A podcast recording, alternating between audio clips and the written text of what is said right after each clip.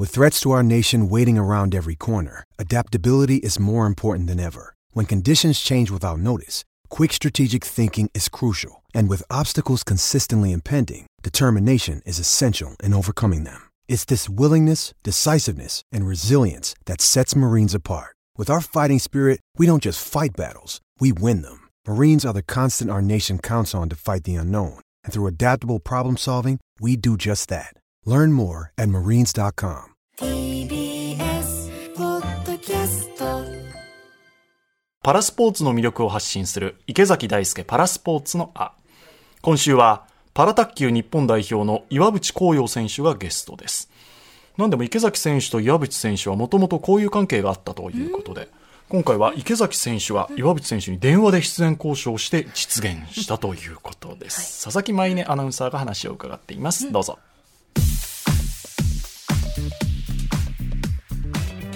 今回のゲストをご紹介します。東京2020パラリンピック男子日本代表の岩渕幸洋選手です。よろしくお願いします。よろしくお願いします。よろしくお願いします。最初に簡単に岩渕選手のプロフィールそしてパラ卓球のルールも合わせてご紹介します。岩渕選手1994年12月14日生まれ東京都出身の現在27歳です。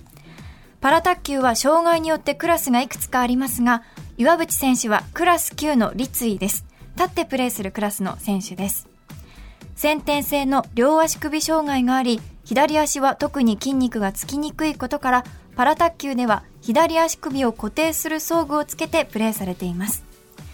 パラ卓球のルールですが岩渕選手がプレーするクラス9は一般の卓球と変わらず使用する用具も同じです。卓球台の高さやネットの高さなども同じ高さでプレーしています。一般の卓球と変わらないんですね。車椅子のクラスも立位のクラスも一般的な卓球と同じルールでできるので、まあ、障害があってもなくても一緒にできるっていうところは卓球のすごくいいところです。クラスはどれくらいあるんですか？11個のクラスに分かれていて車椅子が5クラス立位が5クラスそして知的障害のある選手たちのいるクラスが1つあって自分は立位の中で2番目に軽いクラス9というところでプレーをしています。数字が大きければ大きいほど障害は軽いとされているということですかね。はいまたあとそのプレーに影響する度合いで決まってくるので、はい必ずしも手に障害がある人の部とか足に障害がある人の部っていう風に分かれているわけではなくてそれぞれのクラスの中でいろんな障害の選手たちがいるので、まあ、その中での得意不得意っていうところをお互いに出し合いながら駆け引きするっていうところも卓球のクラス分けの面白いところかなっていうふうに思います。障害が比較的軽いとされる立位のクラスではオリンピックとパラリンピック両方に出場する選手もいらっしゃるんですか？クラス10の女子のパルティカ選手というポーランドの選手がいるんですけど、うん。オリンピックにもパラリンピックにも何大会も連続で出場されているすごい選手なんかもいて健常者のトップクラスと変わらない実力を持った選手たちもいます。うーん。い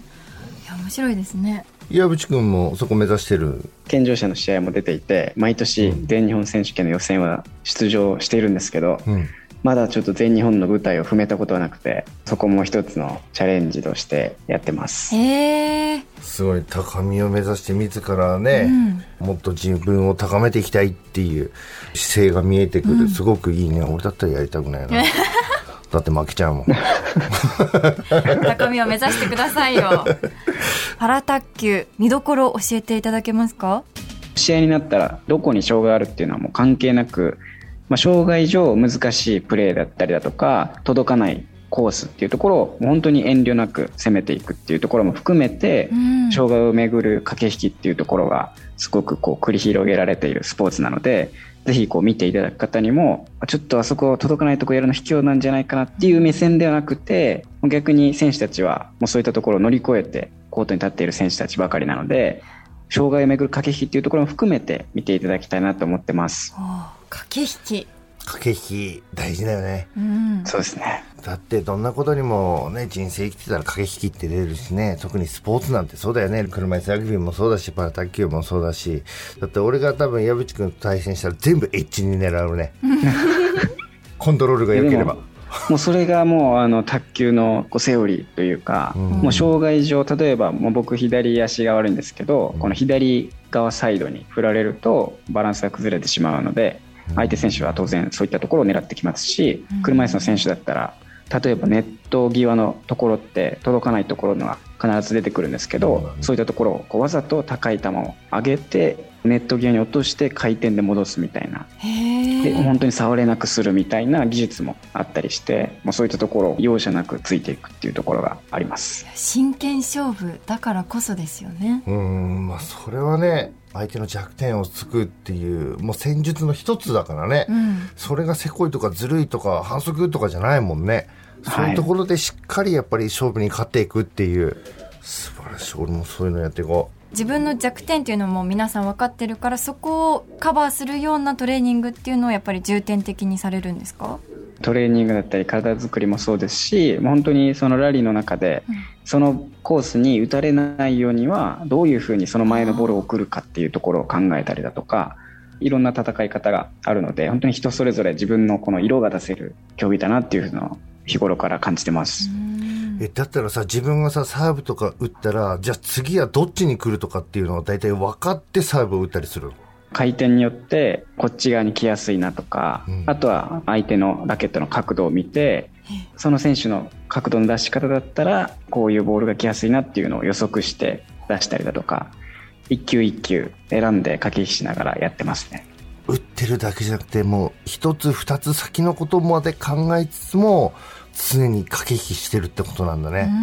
そうですね。はい。わこのタイプのプレイヤーの方苦手だなっていうのそういう方そうですね。やっぱり僕としてはガンガン打ってきてくれる人の方がそのボールを利用できるんでやりやすいんですけど、うん、逆に打ってこない選手とかちょっとこうつないでくる粘りのある選手なんかは相手のボールを利用しにくいのでちょっと苦手としてますね。打ってこないってどういうこと、ね、回転をかけて山なりのボールを打ってこられたりだとか。ああ、よくなんか山なりできてスマッシュしてまた山なりで返してみたいな、ああいう感じ？そうですね、そうですね。結構速いボールの方が逆に得意で、速く来るボールは直線的なので、合わせるというか、自分は結構卓球台の前についているので、相手の力を利用できるんですよね。まあ、ただ、まあ、そこをこうあえて打たずにゆっくりつないでくるっていうのが上手な選手だと相手の力を利用しづらいので自分から行かなきゃいけないっていうところでミスになったりとか。ああ俺そういうタイプ。え？そうなんですか？いやちょっと、うん、あの池崎さんみたいにこうがっつりゴンってくる選手はめちゃめちゃ得意ですって言おうと思ったんですけど。いやいやもう池崎さんそういうタイプだったんですか？俺ゆっくりタイプ。なんでかというと思いっきりラケットを振ったらラケット飛んじゃうから握力ゼロの人にラケット持たして卓球やったらボールとラケット飛ぶからね。危ない。危ないから思いっきりパコーンって打てない。だからもうゆっくりラリーでもう返すぐらいしかできないから。じゃあいやでもこれパラ卓球あるあるなんですけど、はい、意外と、まあ、そういったその障害の部分っていうのが対戦相手にとってはなんかちょっとやりにくいなみたいな。そういうのにつながってくるんですよね、なのでちょっと池崎さんの、うんまあ、もし卓球をやるってなった時に、うん、逆にそういうふわっとしたボールが効いたりするんで、それちょっとあの今の話を聞いたらあちょっと池崎さんみたいなタイプは僕の苦手なタイプになっちゃうのかなっていう気がしました。じゃあもういいよ。練習台。だったら ちょっと練習本当にやってみよう。もしかしたら。そうですね。ちょっと今度お願いします、うん、それをね僕がやって岩渕君がその苦手なものを克服してくれたら、うんちょっと僕のおかげでもなるでしょ、うん、貢献できますね。ですよね。だったらそれはそれでもうちょっと大きい顔できるから。おおちょっとぜひね、被害の練習お願いします。今度パラリナかどっかでね、うん、会った時にはぜひちょっと、はい、お願いします。はい。岩渕選手、東京2020大会では日本代表選手団の旗手を務められてたんですね。はい、本当にあのありがたいことにすごく大役をいただきまして。うん。そうですよ。だそれ聞いた時僕、わあすげえと思いましたもん。うん、はい、僕より先に歩いてるから。前をね。本当にあの池崎さんの前を歩かせていただくのは本当にちょっと僭越だったんですけど。いやいや、んなことない、んなことないよ。いや、どうでしたか、うん、この東京2020大会は。苦しい大会になってしまったなっていうところが、まあ、正直なところで、まあ、予選リーグで負けてしまって決勝トーナメントにも行けず、まあ、ただ、まあ、その後にも選手村に残らせていただいて閉会式も騎手をさせていただいて、うん、まあ、本当に皆さんの活躍を近くで感じることができて、まあ、そこでこうまた新たにパワーをいただいたなっていう感じで続けてみようと思って、またパリを目指して今やれています。岩渕選手の優しいお人柄がなんか声から伝わってきて、声聞いてるだけでファンになっちゃう感じが。そうですね。池崎さんが練習台になるってあれ本気なんですかね？本気でしょ。あの人言ったら本気ですから。そうですよ。すごい自信ですよね